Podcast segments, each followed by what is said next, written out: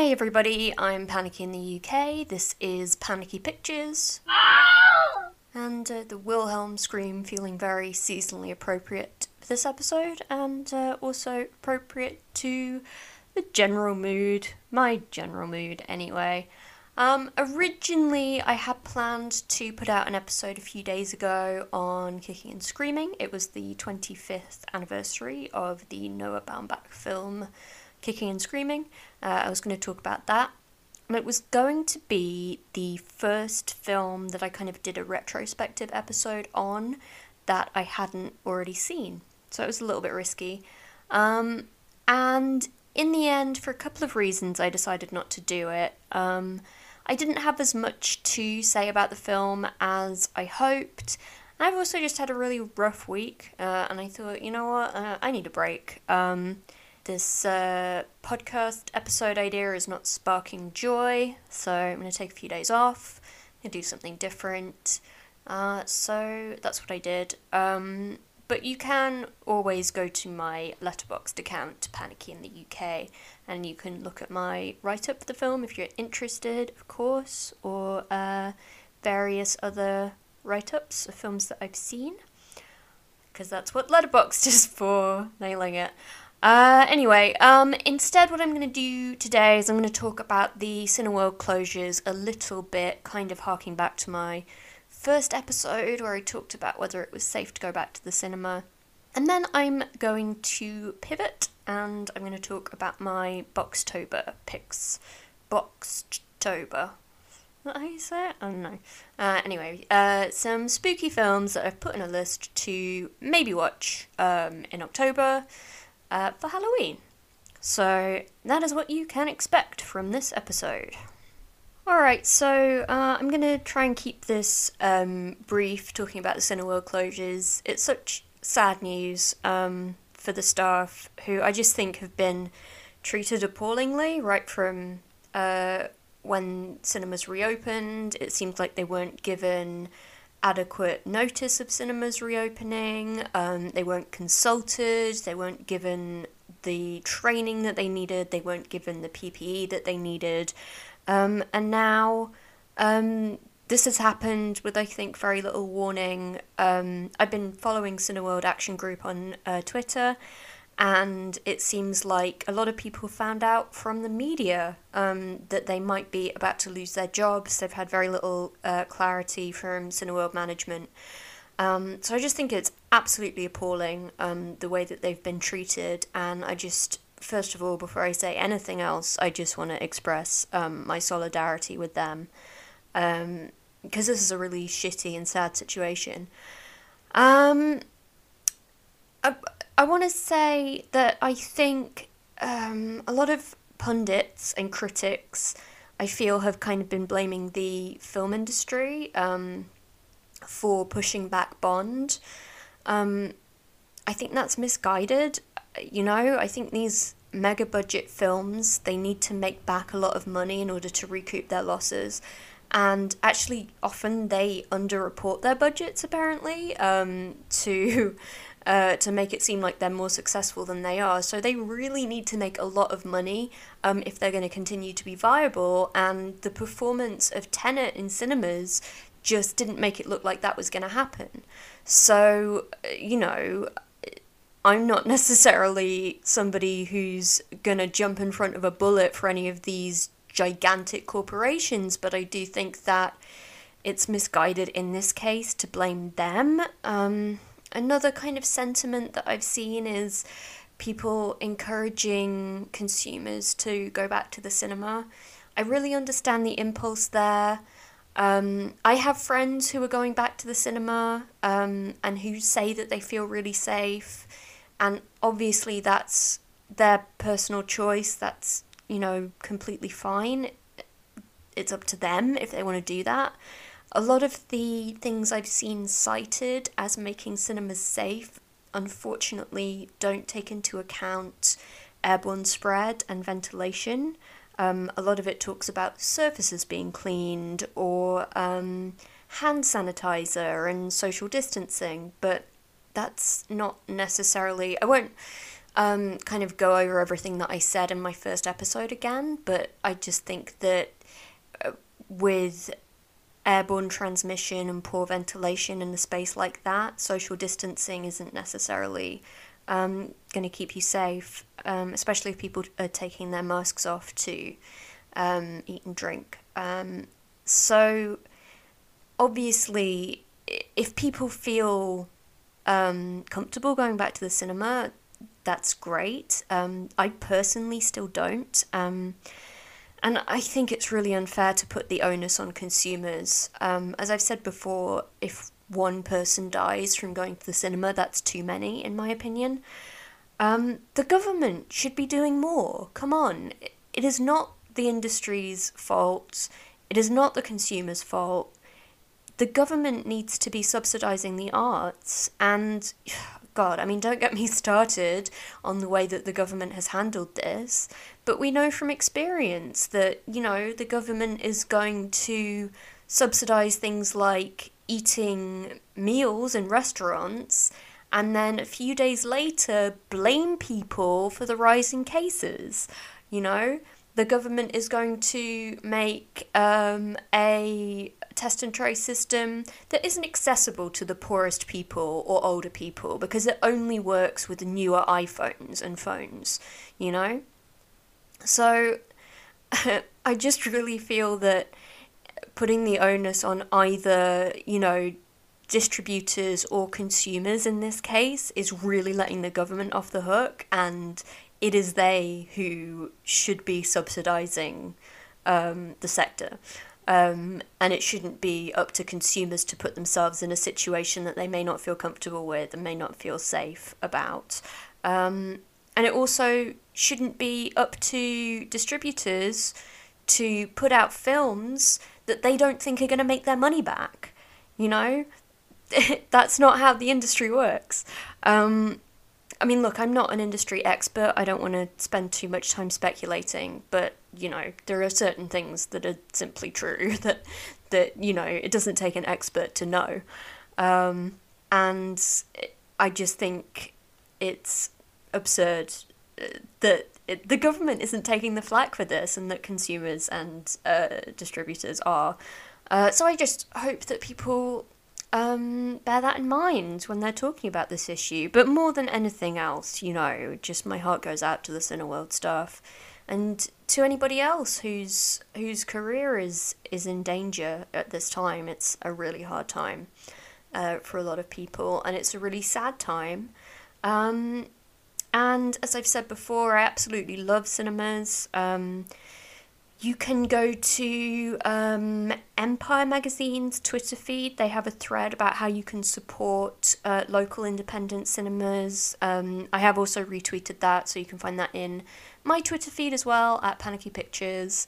There was actually a Guardian article that I just read saying that um, independent cinemas are actually doing much better uh, than uh, big chain kind of multiplexes, so that is good news.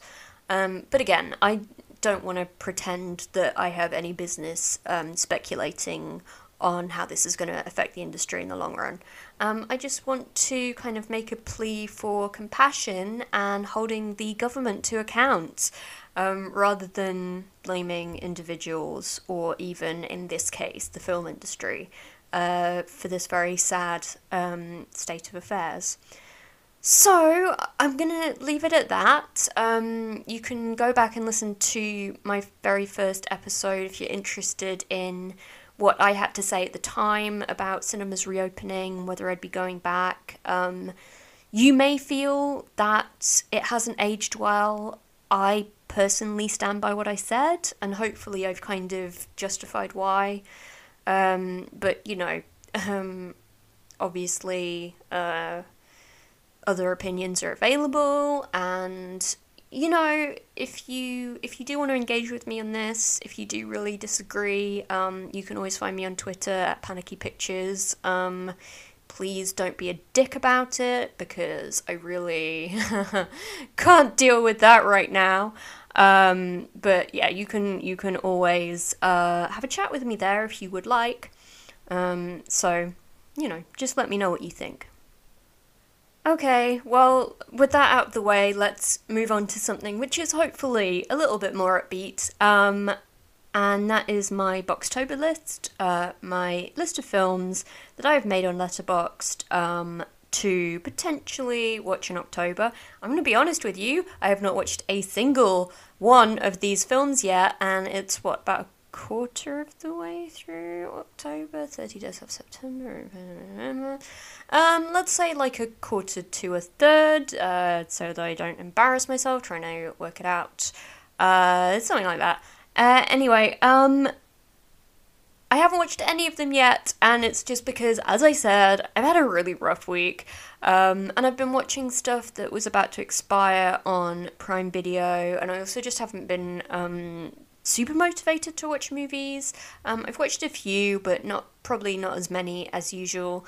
Um, but hopefully, I will watch some of these. I'm certainly not committing um, to watching all of them at this stage, but um, I have made a list of potential October movies to watch or rewatch. So I will just give you a rundown of some of those. Um, one is Alive or hashtag Alive, uh, which uh, came out on Netflix this year. It's a South Korean uh, zombie movie. Um, I love the film Train to Busan, which is another South Korean zombie movie, um, and I actually put it in my favorites. I've changed my um, Letterboxd favorites to my favorite horror movies for the month of October. Um, so you can check those out if you're interested on my account, uh, Panicky in the UK, Letterboxd. Um, and you can also um, see this list and interact with it on Letterboxd as well. Uh, so anyway, hashtag alive didn't get great reviews, but I just thought it might be quite good fun, and I am a zombie fan, uh, so I put that on there. And we've got the Addams Family um, from 1991, which of course I have seen before, uh, but always great to revisit. And then I have the Addams Family from 2019, the animated version, which I have not seen, but which I will be interested to check out. Addams Family Values, again, one that I love, would love to revisit, although what I might do, I know that that's Thanksgiving themed. Obviously, we don't celebrate Thanksgiving in this country, but um, I might um, hold it over to watch um, close to Thanksgiving just for fun, because I'm not going to get through all of these. Oh, and these are in uh, alphabetical order, by the way, in case that wasn't obvious. Uh, and the reason that Alive came before Addams Family is because it's hashtag Alive. Uh, American Psycho, which I have never seen. Um, it's one that has been on my list for ages. Um, I don't know if I'm not I'm not a slasher fan particularly, but I do love kind of serial killer stuff, you know. I really love the Thomas Harris Hannibal novels and most of the adaptations thereof um, or maybe like half anyway. I love the Bryan Fuller show, and I love Silence of the Lambs. Uh, I actually haven't seen Hannibal or Hannibal Rising. Um, I wasn't a big fan of um, the Ed Norton Red Dragon, um, and Manhunter. Eh, I could take it or leave it, but anyway. Uh, but I love I love the Bryan Fuller show, and I love Silence of the Lambs. Uh, so I don't know. I'm oh, and I love Mindhunter as well. Um, so I'm hoping that American Psycho uh, will be a lot of fun. I've obviously heard great things about it, and it's also on um, a list of films by female directors that I have been planning to watch forever. Um, Attack the Block, which I watched when it first came out. I believe I saw it in the cinema even. I really enjoyed. Um, don't think I've revisited it since then, so that should be fun. Uh, Bad Taste. Um, have no idea whether I've seen it or not. I have seen an early Peter Jackson, uh, but I'm not sure if it's this one. Um, can't remember. Uh, but hey, let's give it a go. Bird boxed. Bird boxed? No. I was thinking of Letterboxd. Fucking hell. Anyway, Bird Box. Um, might be too scary for me, but we'll see. Uh, I am a huge fucking wimp. Sorry, train just went by. Um, Cell, um, Stephen King adaptation, I believe, uh, 2016. The uh, mobile phones all start making people kill each other, or something along those lines. Uh, I don't know, could be fun, could be fun. Uh, John Cusack uh, and Samuel L. Jackson, if I'm not mistaken, both of whom uh, I enjoy a lot, um, so I might give that a go. Day of the Triffids, 1962. I think that'll be a lot of fun. Um, I've put quite a few classics on here, partly just because they happen to be available on Amazon Prime, for which I have a um, free trial because I'm a student. I'm not paying any money to Amazon, um, if that helps you. Uh, although I might uh, renew it when it runs out because uh, there's a lot of good stuff on there. But we'll see. I'm not saying that I'll definitely do that. Anyway, um, The Dead Zone. Um, I haven't seen that much Cronenberg. I've only seen like five Cronenbergs. Um, and uh, I'm generally a really big fan of Cronenberg on the whole. Um, and I can go either way with Stephen King, but I generally enjoy adaptations of his work, and I think this uh, looks like a lot of fun. In fact, that's one of my uh, prioritized ones, the ones that I particularly want to watch.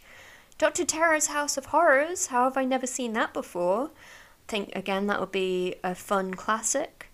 Gods and Monsters, not really a horror, of course, but I thought that it would be kind of interesting to maybe watch um, a James Whale movie or two and then to watch Gods and Monsters, which I think I caught most of on TV many years ago, um, but uh, have never seen properly all the way through, and I certainly don't think I'd seen a James Whale movie at that time, so didn't really have the context for it. Um, House on Haunted Hill, uh, another classic, The Last Man on Earth. Um, now, The Last Man on Earth, the 1964 version, I believe is based on I Am Legend, possibly. Um, I could be mistaken about that. It's obviously not uh, The Last Man on Earth, the sitcom with Will Forte, which I really enjoy and actually have been rewatching recently. It's kind of an interesting choice to rewatch at the moment, given that it's about a deadly pandemic that kills kills off most of uh, Earth's population. Um, but I don't know, you know, it's a vibe. Um, so anyway, this is a different one. This is the uh, 19, 1964 version. So another classic that could be worth a watch. Uh, Monsters. Uh, 2010, I saw this at the Hyde Park Picture House. Look, I love the Hyde Park Picture House. I have talked, I possibly no, I have talked about how much I love the Hyde Park Picture House on here, and I've also talked about it on my Twitter account. Um, great cinema, um, adore it. However, I saw Monsters at the Hyde Park Picture House in Leeds um, when I was a student there doing my undergraduate degree, and the projection was absolutely unwatchable.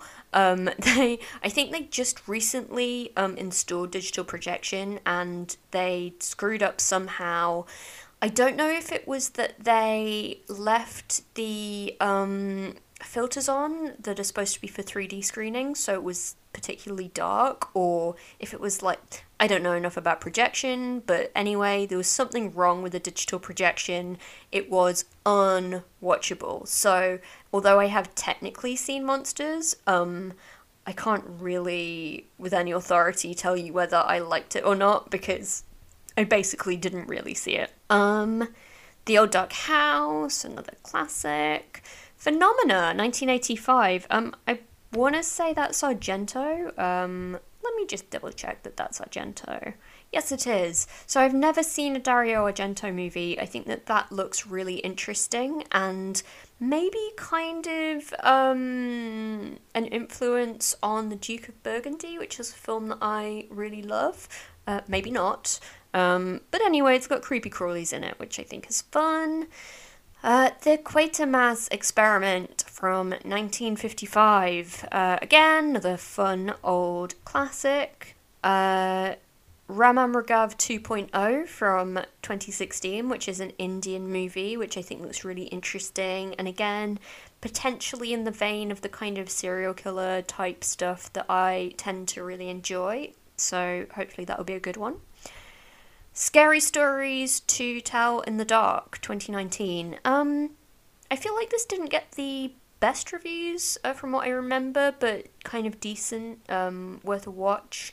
Um, uh, may- I think that it's kind of aimed at a slightly younger audience as well, so might be like a level of scary that I can handle.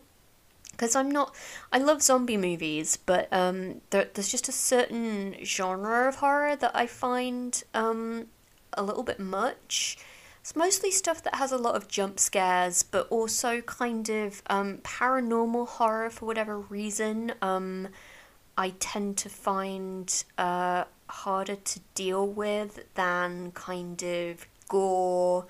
I don't. I don't like. Um, I don't like what people refer to as torture porn very much. Um, I don't like anything like scatological. So like I cannot watch The Human Centipede. Um, I don't want to watch the Saw movies, but you know, I've watched The Loved Ones and I've watched Wolf Creek. You know, um, I I can handle gore and I can handle zombies. Love zombies. Um, but I don't know. It's it's difficult to completely put my finger on it. There's just like a certain vibe that I find a little bit too spooky sometimes. So we will see if Scary Stories to Tell in the Dark falls under that umbrella or not. But I think it might be aimed at a young enough audience, kind of like a young adult type thing, that it will be fine for me. But I guess we'll see. Um, Shaun of the Dead I've put on there. I have seen that numerous times, but um, always one that I enjoy revisiting. The Stepford Wives. Um, so the remake that was not good, but this is of course the 1975 original, which I think will be really great. It, again, it's one that's been on my list forever that I keep meaning to watch. I've never got around to, um, but uh, I think will be very enjoyable. I know it's not kind of strictly um, speaking a horror movie exactly. I think it's horror inflected at the very least, um, but certainly one that I've been meaning to watch forever. Um, and it's not all of these are strictly horror movies, you know, they're kind of uh, like um, psychological thrillers, some of them, and some of them are just kind of camp spooky. Um, so, uh, it's like a diversity of stuff on here. Suspiria, the original. I have not seen either version of Suspiria. As I say, I've never seen a Dario Argento film, um, but this is another one that I've been meaning to watch for a while. Maybe this will be uh, my opportunity to watch it. If not, I'll get around to it eventually. Um, oh, Theatre of Blood. I'm pretty sure I have seen this on TV. Um, 1973. Uh, I believe it's a kind of horror comedy where um, an actor murders all of his rivals, uh, which uh, is right up my street. Um, so yes, I'm pretty sure that I have seen it, but I don't have it marked as watched on Letterboxd because I'm not hundred percent confident. And finally, The World's End. Um, so I don't have the whole Cornetto trilogy on here because Hot Fuzz isn't really horror inflected at all. I guess you could argue that it is, but it's much more of an action pastiche, obviously. Um, but I think Shaun of the Dead and The World's End are both horror enough. The World's End is more kind of sci fi, but, you know, horror inflected sci fi, I think. Horror inflected sci fi comedy? I don't know. Genres are hard. Uh, but anyway, I put both of those on there because I felt like they qualified. Shaun of the Dead, I've seen many times, as I said. The World's End, I've only seen once, so it'd be interesting to revisit that. Um, I don't remember when I first saw it. It wasn't at the cinema, um, but it probably wasn't too long after it came out, so it's been at least five years, I think, um, since I watched that, and I don't really have a handle on uh, how I felt about it. Um, so it'll be interesting to go back and have a look at that. Um, I haven't yet added to this list, but I'm considering adding to it. Um, Midnight Special, which again is more sci fi than horror, I believe, but might be an interesting one. And also the Hotel Transylvania movies. I'm trying to kind of um, mix up uh, the spooky, scary stuff on here with kind of more light-hearted and campy stuff. Um, I don't think so. The stuff like um, Hocus Pocus, The Craft, um, Casper. Uh, what else? Um, a bunch of stuff like that. They're not all available on my streaming services, so I've mostly just gone for stuff that was available to me. Um, but the Hotel Transylvania movies are and so is Midnight Special. So they may go on there. Um, feel free to let me know if you think that I should put them on my list, um, or if there's anything on that list that you think I should prioritize, uh, or whatever. Um, and again, uh, Panicky Pictures on Twitter, Panicky in the UK on Letterboxd. Those links will be in the description, as always.